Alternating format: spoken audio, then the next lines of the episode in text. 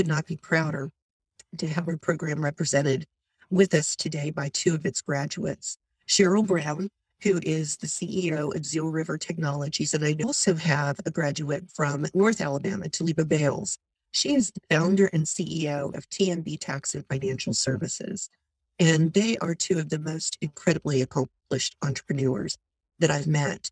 And I've been so blessed to to be on the sidelines, to be a cheerleader for them and watch their journey. And I want to thank them both for being with us today to share more about themselves, their businesses, and their journeys of growth. And I'd like to start with the two of you by asking each of you to introduce yourselves and your businesses to our conference attendees. Talibah, would you lead us off? And then Cheryl, would you follow? Of course. Absolutely. Okay. My name is Talibah. As Lisa mentioned, I'm the founder and CEO of TMB Tax and Financial Services, as well as the Bankable CEO. And in short, what I do is I help business owners get their financial paperwork in order so that they can become bankable, meaning uh, accomplish their financial goals through tax services, bookkeeping, applying for loans, applying for grants. Um, it's definitely been an incredible journey, uh, emerging leaders class. So I'm happy to be here today. Good morning, Cheryl Rodas. I am the CEO of ZealRiver Technologies. We are an information technology company supporting the Department of Defense as well as education services for the state of Alabama. Um, pleased to be here today. Wonderful. Thank you both so much. And I but how about you? Tell us how you got started as an entrepreneur. Well, I'll pull from family as well. Uh, Cheryl and I definitely have a similar background. I worked for the federal government for 15 years uh, before I left Birmingham, um, pursued my own grown up life. Uh, parents were small business owners as I grew up. Uh, mom uh, helped business owners just like I do now. She worked for a firm that actually had a satellite contract with the Minority Business Development Administration. And so she uh, taxes, she helped business owners understand and navigate the importance of having their financial paperwork in order. And then my father owned an office supply company in downtown Birmingham. So after school, me and my sister and brother, we were either with my in my mom's office or my dad's office supply company. So we truly grew up understanding what grit was all about. You know, understanding um, that uh, the entrepreneurial journey is is not always shiny and bright, but uh, really lit a uh, passion and an understanding for me uh, because I knew that um, that's what I wanted to do. But of course, you know, we have our checklist in life as to what we wanted to do. So after I graduated high school, I chose to go to Fisk University in Nashville, got my bachelor's, went to DC, got my master's. Uh, I said I wanted to work for the federal government. I wanted to do politics. So I worked on Capitol Hill for three years, and then I worked for the Department of Justice for 12 years and uh, couldn't like just ignore the calling to to be a full-time entrepreneur. And so uh, i had the opportunity to move back home to birmingham. Uh, have an extremely uh, strong support system. And i said now is the time for me to uh, be into what i believe my calling is and that's genuinely helping others and connecting with others as it relates to the financials of their business. So i stepped into uh, the mold that my parents built for me. Um, and things have been wonderful. Let me ask you a follow on to that, Talibah. Uh, you know, you obviously have entrepreneurship in your DNA. Mm. And, uh, you know, nature versus nurture, you have it in, in both nature and in your upbringing, like you were talking about. Mm-hmm. And so there are a lot of, of things that that I know you learned watching your your family members with their companies. And you talked about having that grit, that scrappiness, the hardworking attitude, mm-hmm. uh, combining what you've learned in the community, your continuing education, and what you learned from your family. Mm-hmm. What are the skills and talents that you've used specifically to achieve results and to grow your business? And and if you would break those down from from a startup business mm-hmm. to you know where you are as as a seasoned entrepreneur now. I think I would start with, you know, learning how to fail. you know, I mean that that's what I mean by by grit and and understanding that the choice to be an entrepreneur uh, is not an easy choice. It is a choice in which, uh, especially for me, a hundred percent entrepreneur. Uh, and we say, you know, will be killed. So when you do that, it's a constant refining process, and you have to make sure that your circle of support is pouring into you and not draining you. And so when life happens and and and and and you fail, something that you planned, you know, has now popped up and you don't like it. Um, I've had to learn it and and be an expert in in my own business from the startup phase all the way to where I am now is to use those failures as opportunities. And so I I really in speaking with my clients, I say opportunities. Here is an opportunity for us to improve uh, that particular event that caused you to to momentarily pause. And so, because we're in the space of financials, uh, also includes getting to the point where you are able to be vulnerable with a trusted partner. And that's really going to be at the startup point. It's okay that you don't know the answers to everything.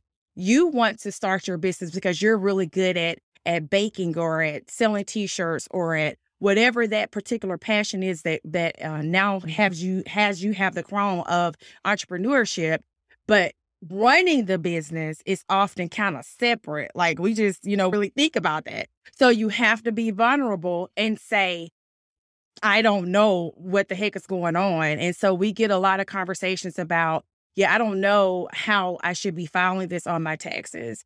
I have a i have a product like what sales tax? How do i do it so, you know, be ready to ask those questions. And then, you know, again, just being um, obedient and diligent to your commitment to success to actually implement the advice that people give you to. you know, uh, unswaddle the baby, I like to say. So now that you've unswaddled the baby, uh, have that circle of trust, then you want to, you know, take in the the guidance that you're getting and just stick to executing it. I love that. I love that. Absolutely. And as, as Talibah said, life does happen. And as, as we are, are running our own businesses, I've encountered this myself running businesses. You, you will hit times where you just don't quite know what to do or where you didn't get the contract or where things have arisen, obstacles or what have you, and you have to find a way around them. So what are some lessons you've learned from potholes and how is, has that helped you to overcome and to grow? So the pandemic uh, be the most challenging time. How I, how big, how I've been able to persevere during those downtimes. I, I utilize all the resources available to me to succeed. So, uh, for instance, with some of the proposals that I submitted, if I did not win that work, or if I did, or if I submitted a request for information and I did not receive a direct award, I actually reached out to the customer and I asked the question, what what is it that you need that I didn't address? Or mm-hmm. why did I lose that particular opportunity? So I've been successful at getting that feedback from the customer in a debrief form. And we actually had those casual conversations to help me grow. So the next proposal, I addressed that simple requirement that I didn't meet from the initial submission. So I was able to readdress some of the issues and win work just based on a conversation, constant communication, and telling me what I did wrong. Uh, say, having key listening skills will certainly help you achieve a lot of your goals. So listening to the customer and addressing their concerns helped me move to that next level. Absolutely. And and looking at that, you had you had asked me to clarify the question whether it was pre-pandemic or during the pandemic. And I know we're focusing a lot on on the new now, the new normal, and and what we're doing. But can you share with us a little bit about the different stages of your growth and leadership that you've gone through in your entrepreneurial journey and and how you would describe your leadership style now as you've adapted over over this time period Yeah. But how about you? What are the stages of growth that you feel that you've gone through? And what have some of your challenges been, you know, regarding especially during this this pandemic and the new normal that we're operating under in terms of catalyzing innovation and change within your business? Okay. So during the pandemic, I actually made more, I generated more revenue than I ever had. Uh, that's because I successfully pivoted and met the need uh, most business owners were experiencing, which was helping to navigate through PPP and EIDL and then realizing you don't have your financial paperwork in order, but you're still trying to stay open. So, so my firm definitely uh, fitted. But to be honest with you and transparent, uh, hair was on fire when I was in the emerging leaders class, and every time we were in our um, EO circles, like I, I just laid myself on and like y'all help. I mean, because we were we were scaling and growing and helping and it and my hair was on fire and so i i i give that transparency because uh, there are business owners that are probably on the call right now that feel the same way uh, that is you know some people will say oh well that's a good problem to have i don't know about that you know like yes there's there's there's you know plenty of opportunity like beating down your door, uh, you to uh, able to, as far as clients, for you to be able to work with. But my systems were not there. And so, my, like I said, that's what I mean by my hair was on fire. Uh, but fortunately, uh, this uh, mentorship of folks in the program, and well as opportunities here locally to partner with organizations, I like in a baseball metaphor, I crossed the safe plate into success, you know, shortly before graduating uh emerging leaders class. So I do want to say also when it comes to uh, my business and what I believe uh, that you know it's always a refining process and i'm sure that cheryl will agree with this as well you know you could be in the success phase and then in the takeoff phase you know and you know, possibly like a whole bunch of contracts come your way. And then now you're like, oh, you know, it's really about putting your your action plan on paper uh, and and li- literally writing it out. And then again, identifying the resources and the people who can pour into your vision and who will be open and honest with you and stretch you uh, a way in which after that whole uncomfortable moment, you're then having that clear vision and you you graduate from working, you know, in your business to on your business. So I love that you're being so open and vulnerable in saying, look, my hair was on fire. yeah. You know, I didn't have my systems in place. I didn't have my, my processes, my infrastructure in place. And I think eh, so many entrepreneurs have had that as a challenge over the last couple of years. And it's honestly a challenge for a lot of entrepreneurs, whether we were under a pandemic or not. They're busy doing their business as opposed to what I call scaling internally, which is setting up that infrastructure, making sure that you have capacity uh, to do all of the types of things in your business that you need to do, whether it's the financials, the marketing, uh, the customer outreach, any of that kind of stuff. But I love that you admitted how, how crazy things were for you. And one of the, the things that consistently comes up over and over again is you know, how do we deal with that? How do we how do we balance career when you are the the chief cook, bottle washer, visioneer, everything for the business, your personal life, uh, your your personal passions that you want to engage in? Is there such a thing as balance? And what are some practical applications you can share with our conference attendees? So I believe that it's it's a mindset, you know, that you have to uh, have to establish for survival of yourself. You know, wake up call was when I actually contracted COVID, uh, the, the the the original version. I don't know, it's so many different strands, and uh, and I was it's a horrible experience that I never want anyone to experience at all. Like I felt like my lung capacity might have been at twenty percent. Even talking about it, I feel like I can't breathe.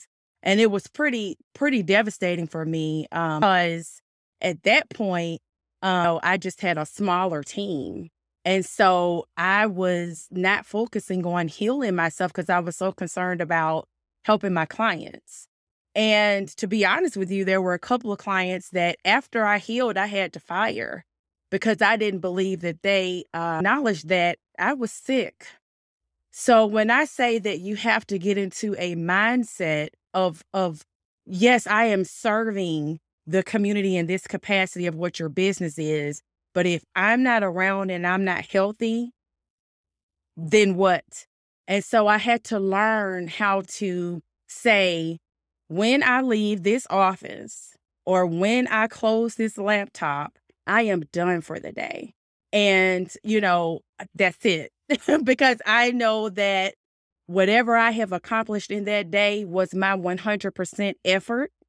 And so, you know, therefore, when I say I I am done and it is time to rest, because I have two young girls, um, and you know, and so it was. It's more so like you have to establish those boundaries, because when you're serving, serving, serving, sometimes people just want you to keep serving regardless of the health that you even have. so so yeah, for for me it it was um to have some type of balance and I got to I've got to um understand that if I don't put myself before my mental health, my physical health before, you know, then then no one can do that like like I can because it's me. And so I had to just completely switch switch my mindset. Um, they say if, if you if you are not healthy enough and well enough to to care for yourself, you can't care for other Yeah. people. You can't care for your business. Mhm. So thank thank you so much for sharing that. Um, and thank you for sharing the concept of having had to fire a client Mhm. because sometimes you do have to take a look at at what is the cost of the business versus the return on that investment with the client. And I know when we're brand new starting out with our businesses, we're chasing the checks. Mhm. We're, we're doing whatever we can to get the business. But as you begin to to build those systems for yourself and to to to build up a client base, then you can take a look and go, okay, what is my return on the investment that I have in my clients? Absolutely. And how about you, Talibah? What do you want to to achieve next for yourself? I have so many things on my list. I have so many things on my list. Um, well, I guess, you know, one of the things that I had written down actually in the strategic growth plan was securing more office space uh, so that I am able to bring in a physical group of folks to work full time versus remote. And uh, we signed the lease yesterday. So uh, we have new office space now and uh, have my mom in my space and uh, her um, taking on some of the uh, profit clients that we work with.